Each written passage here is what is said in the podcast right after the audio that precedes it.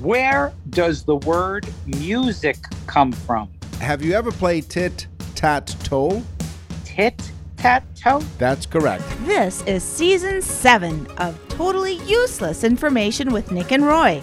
Listen, laugh, and learn. Hi, I'm Nick. And I'm Roy. And we scoured the internet this week to gather up some totally useless information just for you. Plus, we'll answer your questions in our mailbag segment. And in the news, they did it again. No bowl. Uh oh. Totally useless information. It's everything you never needed to know.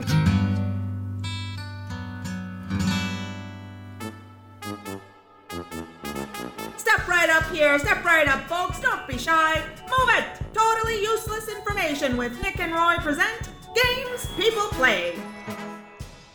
I like when she says move it.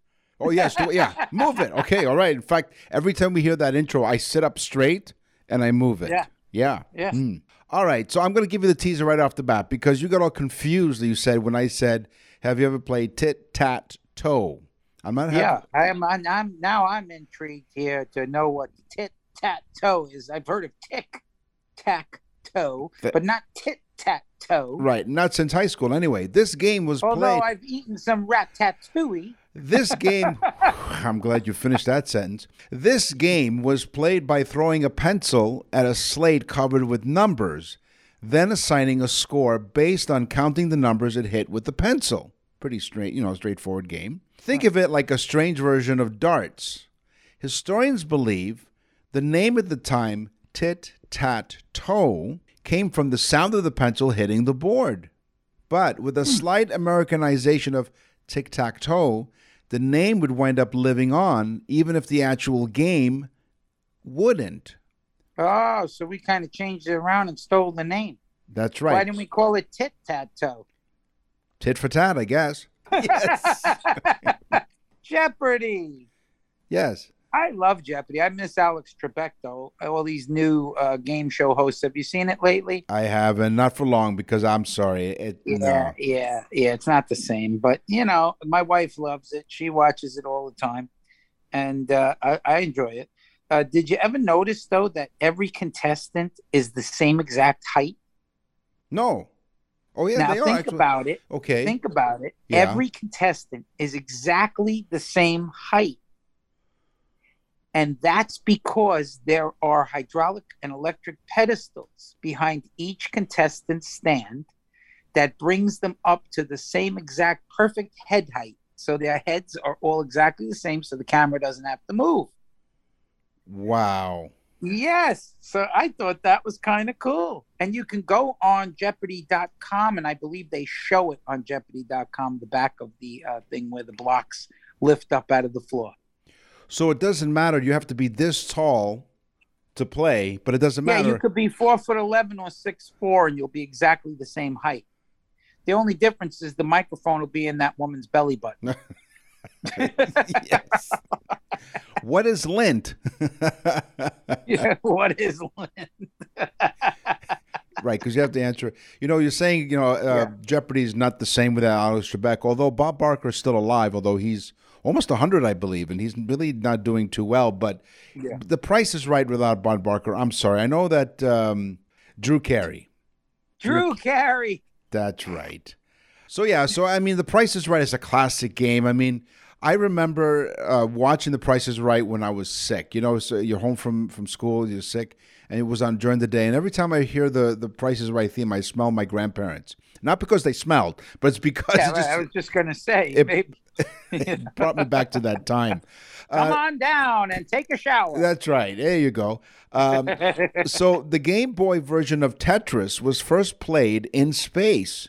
In 1993, tr- uh, Tetris traveled aboard the Soyuz TM-17 rocket to the Mir Mir, space station. Mir Space Center. Mir, yeah. Mir. Space Station. That right, where it was played by Russian cosmonauts, and the game was later sold at an auction for one thousand two hundred and twenty dollars.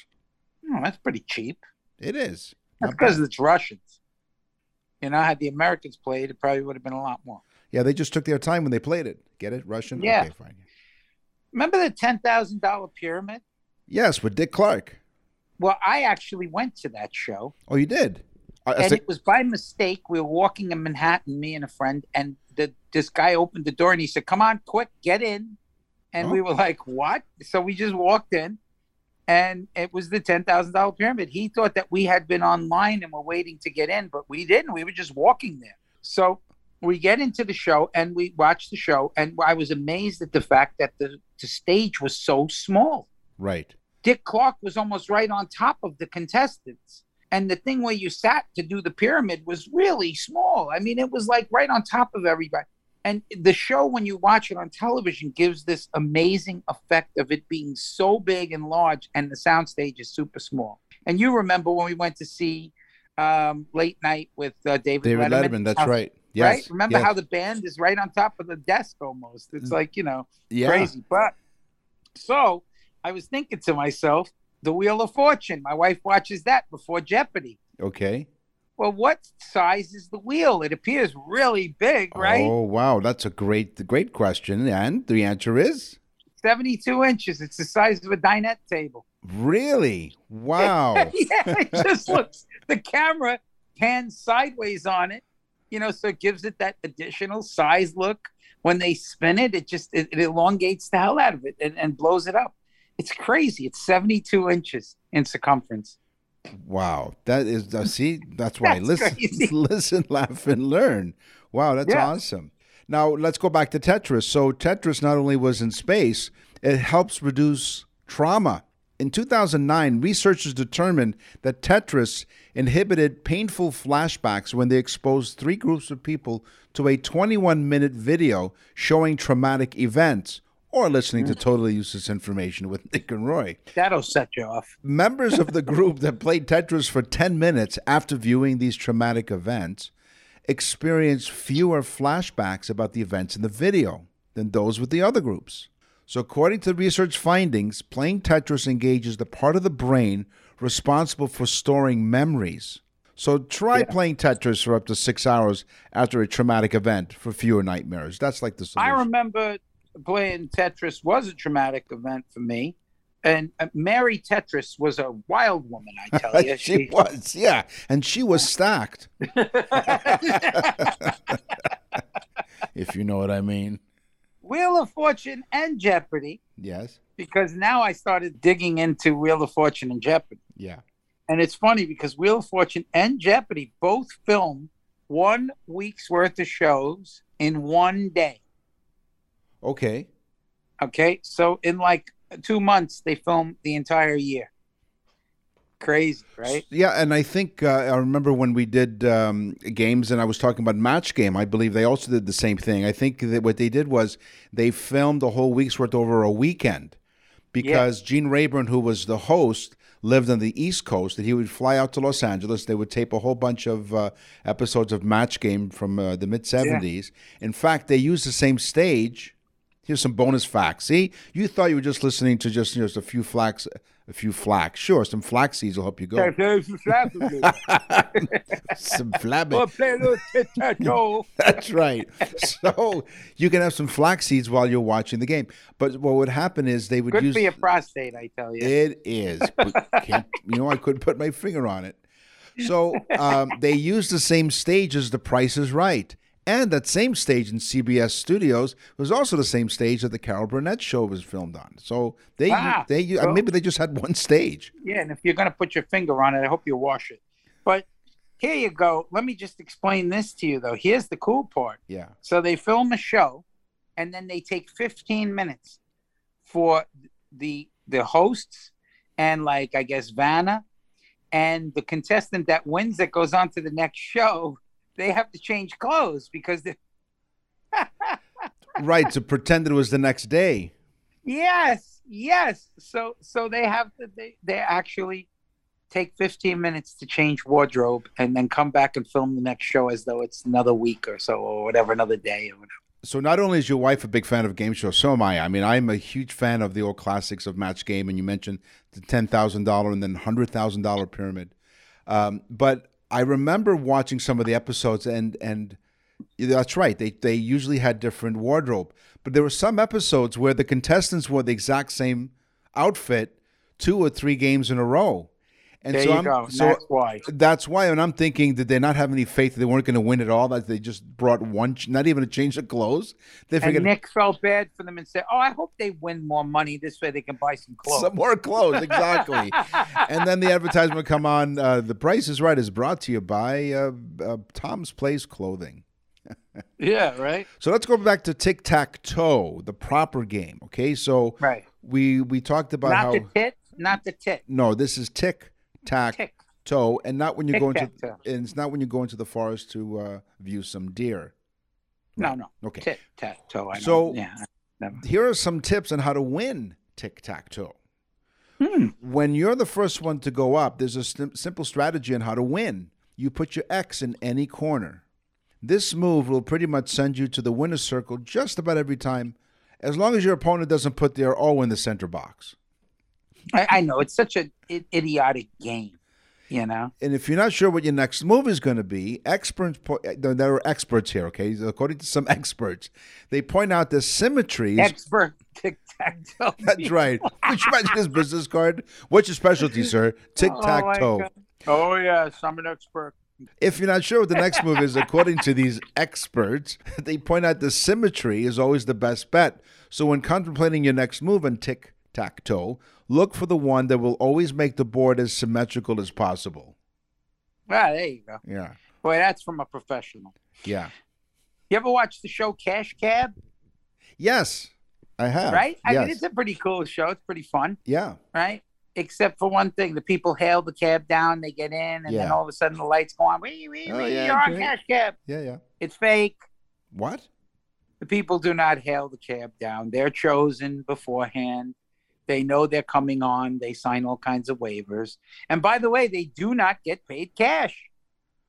So, so what? they are the, give them cash, but they give it right back. They receive checks in the mail, of course, with taxes take appropriate taxes taken out. yeah, because cash cab has a lot better ring to it than uh, checks in the mail cab. Exactly. You know. now, here's a bonus fact about that, but that particular show. So there's this one couple who, you know, supposedly w- hailed the cab and went in. Well, they didn't realize there were going to be contestants, so they went in, and as soon as they found out that it was cash cab, they said, "Please stop, stop, just stop." And they said, "Why?" Because they were having an affair. They weren't really a true couple. And so they told them to stop rolling the cameras, and they had to get out of the cab, and they promised to erase the tape because they were not supposed So to I be. believe that my my fact today has shown that that was probably a lie just to promote the, the show. yeah, that's right. Right, here's no lie. You're listening to totally useless information with Nick and Roy. Week after week, we appreciate you uh, tuning in. We have 66 countries now. In, in one of my last checks on the, uh, speaking of checks, but checking out the stats, we have several listeners in Austria, one of our cool. newest countries. So thank you. Welcome aboard. We're also on every um, iHeartRadio talk station in Canada, coast to coast to coast. We thank you for that. Thank you for all of your support. We're going to give you some information when you visit our website. We have some new and exciting stuff. But before we get there, From Yes. Beethoven to Bieber, rock and roll to rhythm and blues. This is totally useless music information with Nick and Roy. do you like how I tickled the ivories? Yeah, that was very good. That was a good tickling. Yeah. you know, you know, Nick, I got to tell everybody about going on to nickandroy.com and clicking on birthday messages because uh, we are just inundated with birthday message, but bir- birthday messages. But this is the best gift that you could ever buy for somebody. It is amazing. It's literally a mini show. We do a mini show for that person's uh, for the day that that person was born. Yeah. You get all kinds of information, and it is fun and it is a great gift, and people are going nuts over it. And if you go there now and you order a birthday message, you can order a birthday message for somebody three, four months from now. hmm You'll get a free 12 month subscription to our new newsletter, which people are going nuts for as well. And uh, we'll get into that more at the end. I wanted to talk about something uh, about with the with the uh, newsletter. So go on, Nick. Well, that's music to my ears. The group, the Honey Drippers, were an English rock and roll band from the 1980s. Does everything you have today have sexual connotations to it? What, the, oh, the honey drippers? no, they don't. You make them into sexual connotations or sexual connections. Yeah, yeah. So the No honey. double parking. No, double parking. yeah, I'm already there, and it's not legal. Uh, the The honey Mine's in the gutter. drip, the honey drippers, the honey drippers are the, the rock and roll uh, group of the 1980s. They got their name from an American blues singer, also known as the Honey Dripper. We're not saying why. His name was Roosevelt Sykes, by the way. Former Led Zeppelin lead singer Robert Plant formed the group in 1981 to satisfy his long-term goal of having a rock and roll band with a heavy rhythm and blues basis. So the band was Led Zeppelin member Jimmy Page, the late Jeff Beck, former Yardbirds member. He just died. Yeah, he did recently, Jeff Beck. Uh, other friends including David Letterman's longtime band leader, Paul Shaffer. Yeah, Paul Shaffer was a pretty big deal back then. He was, and he's also a, a fellow Canadian, by the way. And the uh, band released only one recording, the EP. You know what an EP is, right? Sure, Yeah, sure. extra long playing. You got it. Um, then what it was? What I, why they, can they say ELP? But what? No, but that was the name of another group. I see. I get it. Uh, anyway, I thought it was an ELP. it says an EP, extended play. Huh. Uh, Oh, but- extended. There you go. The Honey Drippers Volume One. That's And- what. That's what. Um, they used to call me that in high school, EP. but it wasn't. You had Yeah. to replace the word play. That's right. Yeah. Then they told you EP, go home. So anyway, the big hit, the big hit in 1985 was the remake of the Phil Phillips song "Sea of Love." Yes, the Honey Drippers. right. Come with me, my love. There you go. Yeah, that was a good song too. It yeah. was, yes. The word music, this was my teaser. The word music originated from the Greeks, because most words originate from the Greeks. That's right. But the Greek word musaki, which means the art of muse. Oh, okay. And we eventually adopt the word music from musaki. I thought musaki is a Japanese thing that you. Oh no, that's different. Now this this next fact is courtesy of my colleague. Uh, I work here at a Newstalk station in Toronto. Uh, his name is Joe, and he gave me this fact: frontman Iron Maiden Bruce Dickinson was a commercial pilot for Astraeus Airlines. He was the captain of Iron Maiden's converted charter airplane Ed Force One Cool. during their world tours. So he Joe was telling me that, that flying instead of driving enabled the band to fit the musicians, the crew, and the rig and everything else into one vehicle, the plane, and he would fly them around. Oh, that's pretty cool. See, that's a good fact. So thank you, Joe. Joe from uh, Newstalk 1010. Musicians have a shorter lifespan. A study was done from the University of Sydney, that's in Australia, for those of you that don't know.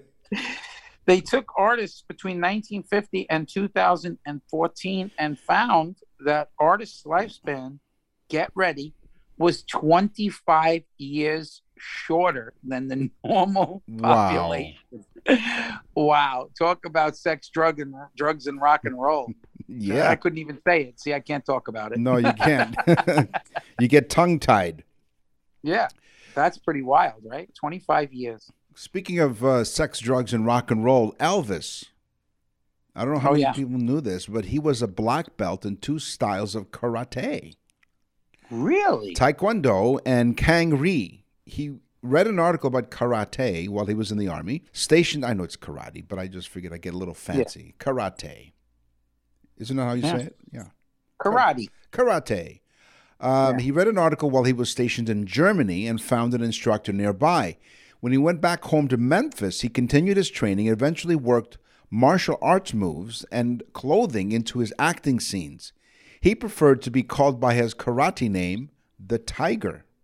But he was most often referred to by the nickname that actor Danny Thomas gave him, which was Dollface. The drug addict. No, no, no. Dollface. or drug face. Dollface. Dollface. Dollface, yeah. That's a good. That's a good tough name, isn't it? yeah, it is. Doll Dollface. Dollface. Dollface. You do know I took Taekwondo for a number of years, right? no, I did not know that actually. My uncle owned a judo studio in the Bronx in New York, and my dad, I would assume, helped fund it. Okay. So um, my dad said take some karate lessons. So I was like, okay, and I went there and I took about two years worth of taekwondo. I got up to like I don't even know what belt anymore. We Right. we didn't even do belts back then. We just beat people up. That's right. Yeah. Yeah. Mine was a loosened belt. Till this day, though, the the they teach you so how to react to somebody throwing a punch at you. Till this day, you'll do the move that you learned because it's just so instinctive. Pretty interesting. So maybe one day you'll demonstrate that. We'll do. You'll take a, a video of you showing people how to stop from getting punched in the face. There you go. There you go. Great. But I'll that- get some assailant to try and take something from me, and I'll beat the hell out of him right on film. Yeah. Just tell them that. just tell them that you're Roy from Totally Useless Information with Nick and Roy. yeah, they'll want to beat the hell out of me anyway. exactly. I could think of, of of a few countries and a bunch of groups that would like to beat the hell out of me. the the line forms here. A bunch of Frenchmen. Scientists have found singing in a group releases oxytocin, Hmm. which is a stress relieving hormone. So, which relaxes the body and makes you feel good about yourself. So, singing with a group of people helps you feel good. I guess that's why people that sing in a choir on Sunday feel good, you know, makes them feel good Sure. didn't didn't work for the Beatles. No, it didn't. But we, uh, when we went to high school, we sang in a choir, right? The Christopher Columbus uh, Senior Choir. the which senior is why I sing alone now. That's right. Exactly. exactly. I uh, felt good enough. That's right. That's the one that they asked you. Could you please sing "Far, Far Away"? Is that a new song? No, it's a geographical suggestion. Elvis was also somewhat superstitious. He was always careful to dress in the same order: first the right sleeve, then the right pant leg, right sock, right shoe, before dressing his left side. So first the right sleeve, then the right pant leg, right sock, right shoe. Then he would do the left sleeve, the left pant leg, left sock, left shoe. His cousin once said Elvis was superstitious to the point of being suspicious of anyone who wasn't superstitious. Talk about suspicious minds. Wow, that's crazy. See what you learn on this show, folks?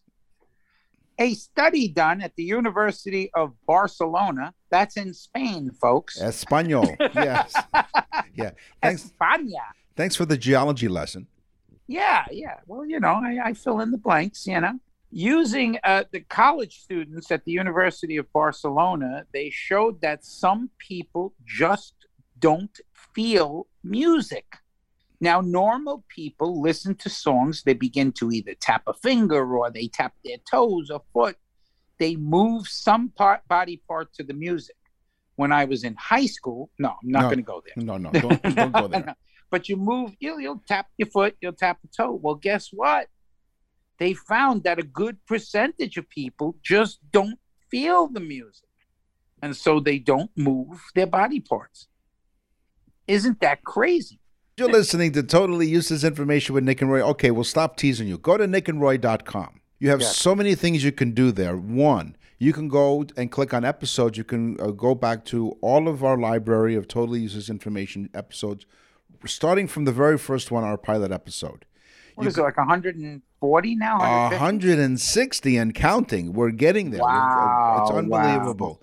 So then you can also go up at the top there in the menu. You can see birthday slash anniversaries. So Roy touched on it a little bit. You can order a very special birthday message or now anniversary messages for your special someone. We produce a mini, totally useless information show about their birthday or their anniversary, depending on what you order. It's the greatest gift. People are literally the emails that we're getting are just amazing. We get them from the person who bought it for somebody, and then we get them from the person who got it. They want to find out how do they get it for someone else. It's just a it's a great great gift. Plus, we have the newsletter now. There's so many things. You know, uh, we don't ask people for donations like the Patreon things that a lot of podcasts ask people to donate. Give some money to them, a dollar or two or three or four or twenty. You know, but Right. we don't want to do that to people. If we're going to ask you for something, we want to give you something in return, and that's why we started the newsletter. It's 1995. You get a whole year, 12 editions of totally useless information newsletter, and it's not just some. It's cool, guys. It's personal stuff, uh, ways to get in touch with us, to change the show and do things on the show. It, it, it's just it's great. So go to nickandroy.com. Look at all the stuff that's on there. And you could see pictures of us. It's real cool. It's worth the 1995 just to, you know, shut down the browser. You're listening to Totally Useless Information with Nick and Roy. Your weekly sweet and savory facts of totally useless information with Nick and Roy. Come and get it! Mm-hmm. So Nick, Yes. we've all we've all heard this. So I'm going to ask you, what's the most important meal of the day? Breakfast. Of course, because everybody knows that, right? Because that's doctors and scientific fact that breakfast is the most important meal of the day. Absolutely. We learned that from we're really, really young, from when we were that high.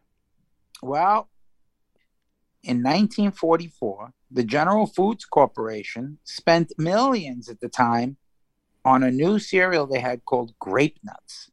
Oh, And they began with the slogan The most important meal of the day is breakfast. So eat grape nuts because it's real good for you and healthy. But there was never any scientific fact to the fact that breakfast is the most important meal of the day. In fact, it doesn't matter. any meal. Okay. So it is it was an advertising ploy that we just take for granted as a fact. But okay. So I remember I never had grape nuts. Have you? I actually have eaten grape nuts. Yes, it's a very good cereal. Okay.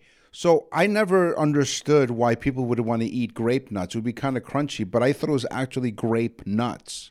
So I wanted to find out. So uh, grape nuts are, are actually not related to grapes or nuts. there are No, there's no grape in grape nuts. no, there isn't, or nuts. So who thought up this stupid name? I'm going to find that out. Well, it's maybe it's because it's grain nuts, and maybe I, I don't know. But I, that's why I never asked my mom to get it because I'm like, why would you eat grape nuts? I, you know, it's not good for breakfast. It's a very good cereal. It it's is. very good and very healthy for you, especially with the most important meal of the day. Allegedly, yes, you can. Yes, you can. Whoever heads up the public relations for the anchovy lobby deserves a few extra zeros at the end of their paycheck. After reportedly being killed by millennials, because the millennials, you know, they really ruins a lot of things. But thanks for listening to Totally Useless Information. with Nick and Roy. Just four years ago, canned fish like tuna and sardines are surging in popularity, mm-hmm. receiving huge boosts from TikTok and sustainability trends. and it's tough to get the fish to swim into the can. That's right. Yeah, they, that was the problem. the millennials were going fishing for cans. So sales of canned food shot up by 10% to $2.7 billion last year. it's because millennials don't know how to cook. They know how to open a can, right? Well, the primary driver is TikTok, in which aesthetic, photogenic tinned fish boards are prepared as part of a romantic date night Or, or what. Nick likes to call tit TikTok. That's right. TikTok. While some others uh, users claim the trend is giving the Great Depression, it doesn't seem to be slowing down. Over the course of last year, users on the app of TikTok posted their tinned fish dinners. Some claiming to do this every week, and host and hashtag now is, has more than 26 million views. But companies are jumping on board the canned wagon Uh, utilizing vintage design styles and pack- packaging and developing new strategies like selling pairing kits to move fish. Scout Canning, a popular Vancouver based brand here in Canada, told the Wall Street Journal that the revenues jumped 82% in 2022. So, could you imagine they want to pair a can of tuna? So, what kind of wine can I offer you with that can of salmon? yeah, it comes in a box. That's right. it's a Like fine. they know the difference anyway, right? That's right. These millennials, they do all this woke stuff. You know how many dolphins die to get that tuna fish? That's right. it. You know what? So that you have a canned uh, fish and a box of beautiful wine. Well, there's certain things that I love, but they don't love me. Oh, And I'm not talking about most of my girlfriends from high school. yes. yes. They all sang the same tune. It's funny because I always go all the way back to high school because I'm married for like almost freaking 39 years. Coming right? up on 40 years, and next next year is going to be the big four zero. Wow. Wow, that's crazy. Yeah. So, but there's certain things I love and don't love me, and one of them is cauliflower. Oh, what? Why? Oh, what? yes. What happens? I love it. I love it. But the next day, for some reason, I feel as though the cauliflower is following me around. Very sneaky, sneaky cauliflower. You know, you know why they can hear because they have cauliflower ears. Okay, thank you Yes. very much. But anyway, cauliflower, which I pronounce properly, it's not kali, it's cauliflower. Cauliflower, yes. Cauliflower originated in the color purple, but it also grows in green and orange. I never knew this. I never knew, I knew it came in like a very light green color, but I did not know orange. And those are natural colors.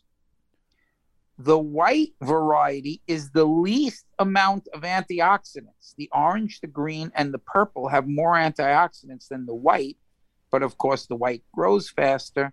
So we see mostly white cauliflower. It's, of course, economics. That's pretty cool. All right, next time I'll remember that when I go shopping for a cauliflower. Well, I'll- if you want to remember, just hang around with me the next day. That's right. the most important meal of the day: hanging out with Roy. So the following few Just facts. hang out with me in an elevator. You'll see how great it is. That's right. so uh, here are some misleading foods. French toast isn't French. of course not. According to a collection of recipes from the early 5th century AD, the dish we all know as French toast existed as early as the age of Roman of the Roman Empire. In their style of French toast called pan dulcis, like sweet bread, Romans would soak bread in a milk and egg mixture, then fry it in oil or butter. Others believe that French toast was created by medieval European cooks who needed to use every bit of food they could find to feed their families. So they knew that day old bread could be revived when moistened and heated. They added eggs for additional moisture and protein. Wow. See? I like French toast. Oh, a little sprinkle of um, cinnamon Cinnamon And oh, maple little syrup. and a shot of whipped cream. Ooh, maybe okay. some maybe some nice fresh strawberries over the top. Maybe a Mm, little blueberry. yeah, and cauliflower. You know, because breakfast is the most important meal of the day. Now, I eat French toast for dinner sometimes. You know what? Um, so I, I lost this article, but years ago I worked uh, in early mornings on the weekend, and the uh, lifestyle editor of one of the local papers did an article on on me, and basically the headline was something like uh, "Dinner, uh, breakfast." The headline was the headline was I don't have anybody else that I could possibly think of to do an article about, so here it is. well, I was living alone at the time, but but the article was was some. The headline was something like.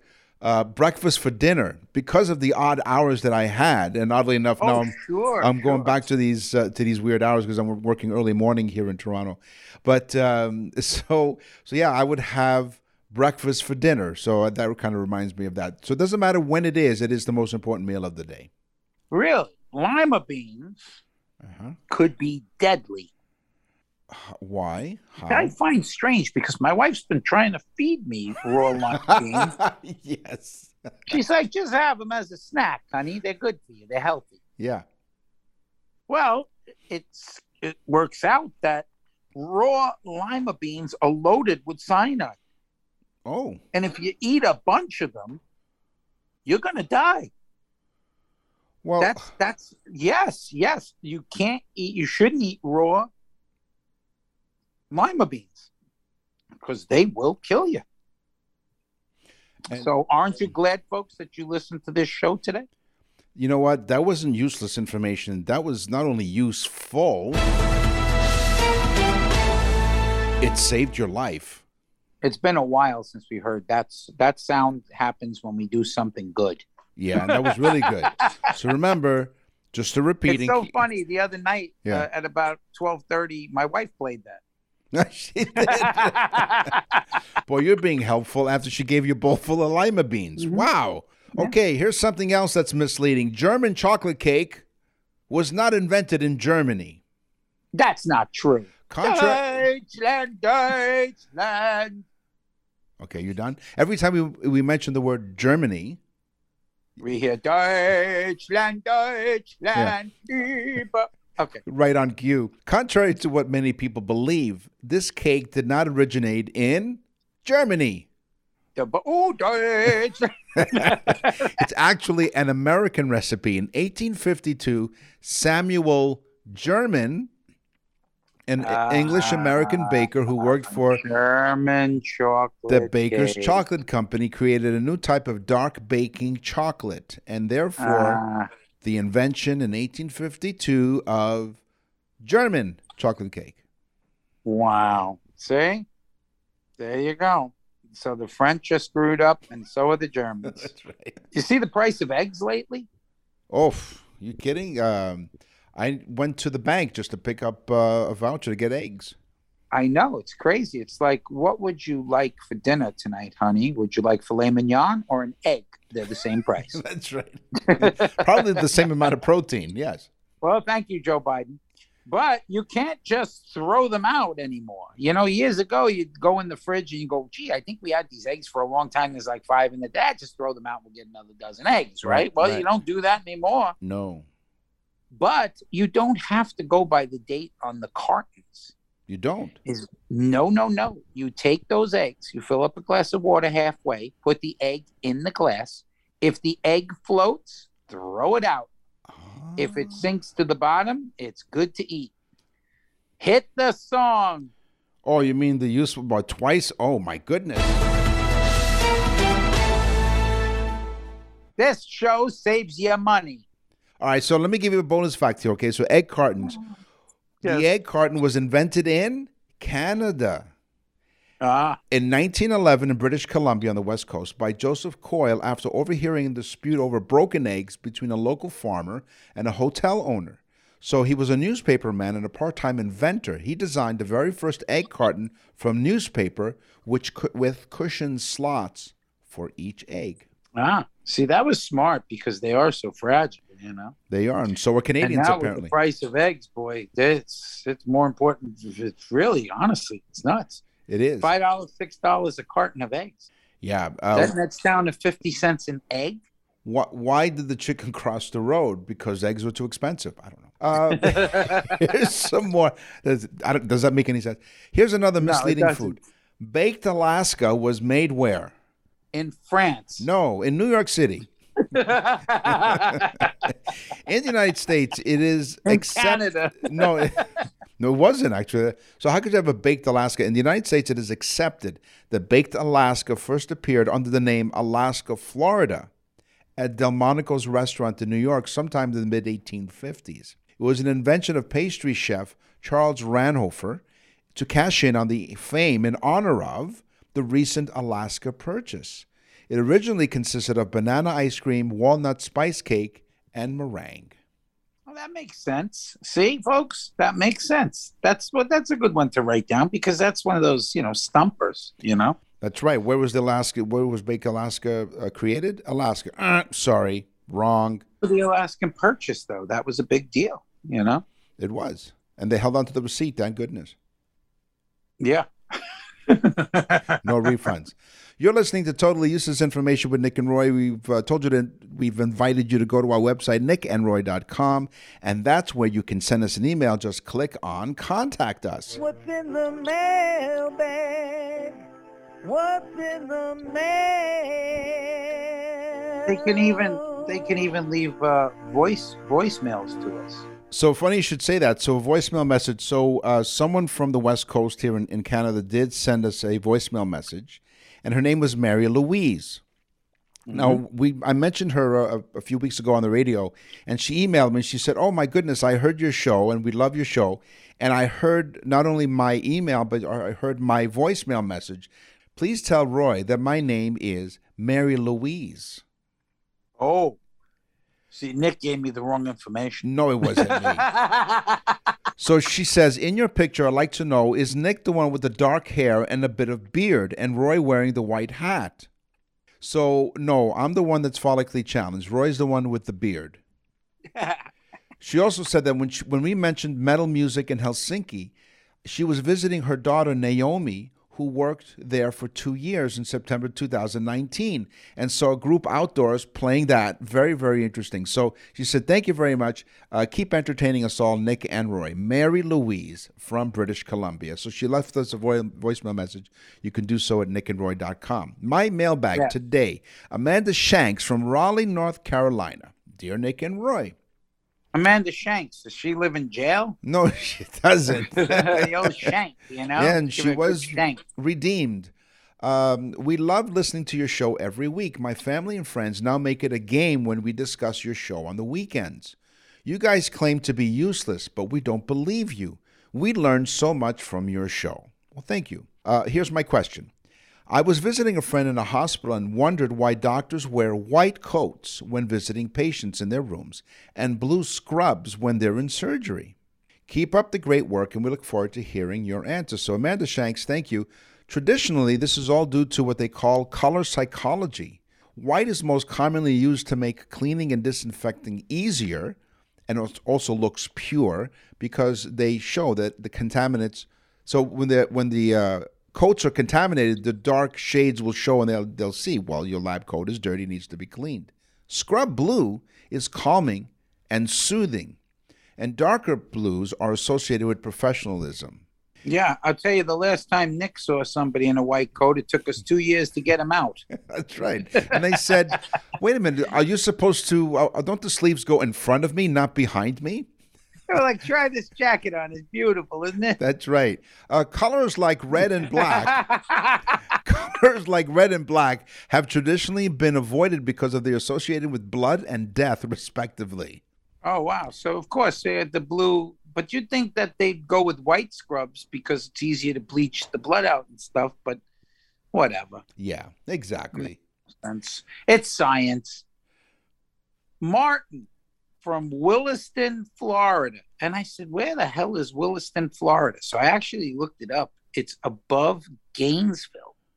Okay. Uh, it's under Gainesville, and uh, uh, it's in between o- Ocala and Gainesville. That's the best way for me to say it. It's on the West Coast. okay. It's called Williston, Florida. He says, You guys amaze me, Oh, which Martin doesn't have a really like good life, I guess, you know, because we're amazing to him. But okay. He says, The show is great. Who thought that so much information would be free to anyone and everyone that wants to tune in? We thank you so much for all you do. Hmm. Well, Martin, that was very well put, and we do appreciate it because it does it does take time to put this show together. And folks, it's free. It's on every podcasting platform, and we're on the radio in Canada from coast to coast to coast, and we're all over the place. We're on Sirius XM radio, and uh, so you know, but we we have to thank you guys for that. He says, but he said, and this was a very long email. He said, but, and I'm so I'm just cutting into certain spots, but your newsletter is really so much more than I even expected it to be. The personal stuff is amazing, and the extra facts are super helpful. Thanks so much. I enjoy reading it. So, Martin, thank you. Thank you very much for a, an amazing email. Very, very nice. And, and we do appreciate it. And we, we're glad you're on board with the newsletter, folks. Uh, I think we had uh, 160 people sign up the first week. They did, and uh, and so uh, so actually somebody said, you know, um, why are you charging nineteen ninety five for the year? Because well, there are some costs involved that we've been absorbing, but just to help support the show. Um, but Yeah, uh, we don't go out, folks. We we don't want to be beholden to anybody or anything. So we don't want anybody telling us how to run the show, what content to put on the show. We do what we want to do. And in order to do that and give it to you free, a lot of these podcasts, like I said before, they have these Patreon accounts where they ask you to donate money to them. We don't want you to donate to us, you know, unless you want to, and then you could do that too. But you know, it's up to but you. we really want to give you something for what you're giving us. exactly. And so we invented the newsletter and we took it real seriously. It took us months to put this thing together and we so that it would be good. It wouldn't just be some some thing, you know. So so you'll you'll be the judge of it when you get it. And we want to thank everyone on the staff here at Total Useless Information with Nick and Roy to put it together because uh, it's not us writing that stuff because we can't write at all.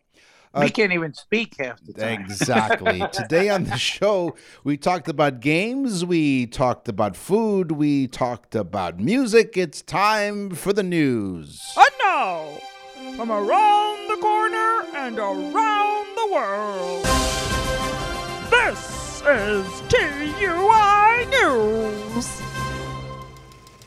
Well, it happened again. No bull. Back in season 4, episode 10, we reported to you about how thieves targeted a farm in southeast Minnesota that contained an unusual and surprisingly valuable item I remember this. bull semen. The semen caper. The Austin Daily Herald reports. Those reports scum. Those scum. at at that time, come, ag- come again. The Austin Daily Herald reported at that time a canister containing seventy thousand dollars. Like you, hold on, you're thinking we're kidding around? This is like, or you guys just you know just goofing around? No, the canister at that time in that story it contained seventy thousand dollars worth of bull semen. It was stolen near a barn near Leroy Yeah. and Lenick on the border with Iowa. The canister was taken from the farmer's unlocked barn and milking parlor and possibly took place between 11 and 3:30 p.m. So that was that story. But recently, police in western Germany Deutschland, Deutschland. they are appealing for help in cracking a potentially very cold case. Authorities say that 60 containers of bull sperm was stolen. 60. 60, 60 containers of bull Whoa, that's a big. That's big money. It is. That was stolen from a farm in the town of Olfen, which is uh, 56 Well, miles. if one thing was seventy thousand, how many was sixty? Police say in a statement. I guess that's considered a stroke of genius. it was. no bull. Um, the police said in a statement that while it's unclear how the rustle happened, because they called it a rustle, the precious cargo needs to be super cooled with liquid nitrogen at 100 and, and minus 196 degrees Celsius or minus 320 degrees Fahrenheit, so it wasn't so it wouldn't spoil. Sure, you don't want you don't want that stuff spoiling No, not at all. So you or getting out of the canister. maybe it's frozen and they drop it and it cracks. No. So they are seeking tips from the public who might lead to the recovery. Three, 2 mm-hmm. They're seeking some tips from the public that might lead to the recovery of the bull semen. so this is happening all over the world, Nick. This is It's not a- just happening in the United States. It is a global problem that bull semen is being stolen left, right, and center. Yeah, yeah. They should have brought the army in instead of the navy, because the seamen. no, that's right. No. Oh, oh, not oh, that Now yet. I know what you're talking about. Exactly. Finally, it took a Oh. bit. Yeah, what it Oh. takes. It's okay, folks. Uh, it takes Roy ninety minutes to watch sixty minutes. He'll be okay. So what do they do? Do you think that they walk into the bull stall and hand him a couple of like uh, cow magazines? That's right. Do Cowgirl. you think he does this on his own, or do you think that he has some manual manipulation going on here? Listen, they they they look at cowgirl magazines. Cowgirl magazines and bringing an old Hoover vacuum. What the hell's going on in here? Yeah, Exactly. I want to know how they fill up 60 vials. I mean, this is insanity. So they dim the lights. They play some cool jazz music, and Yeah. then they go, "Hey, bull, it's your Yeah. turn." Check this one out. Oh, your hands are cold. Uh, that's all Check the this one out. Her name is Elsie. Elsie. that's right. She gets around. wow. So yeah, you know what happens? You know when they fool around, they don't And protect it's like the cow's like right swipe, right swipe, right swipe. you know what? He's on a dating site. That's right. And they chose the other one. The other one. So, it's so yeah. called hot calves. So they, they, what they do is they, if they don't protect themselves, they can get cow disease. Anyway, that's all the time that we have. It's you know how they have on like Facebook and stuff. They have meetups. yes. They call them meet and moves. Move ups. That's all the time that we have for this episode of Oh, Totally. come on. Let's spend some more time with the folks. No, no, no, no. That's all the time that we have for this episode of Totally Useless Information with Nick and Roy. We truly, sincerely thank you very much for listening. We will scour the internet and other sources, along with our staff here at Totally Useless Information, to get you all kinds of useless information for next time. And until next week, tell everyone you know about this show. And not only that, look out for 60 vials of bull semen. it's out there somewhere, folks. It's very cold. Do not try and handle it. It's already been it's already been handled once. I'm Nick. And I'm Roy. Thanks for listening. Totally Useless Information with Nick and Roy is a production of nickandroy.com. Visit nickandroy.com to access the full library of episodes or wherever you get your podcasts.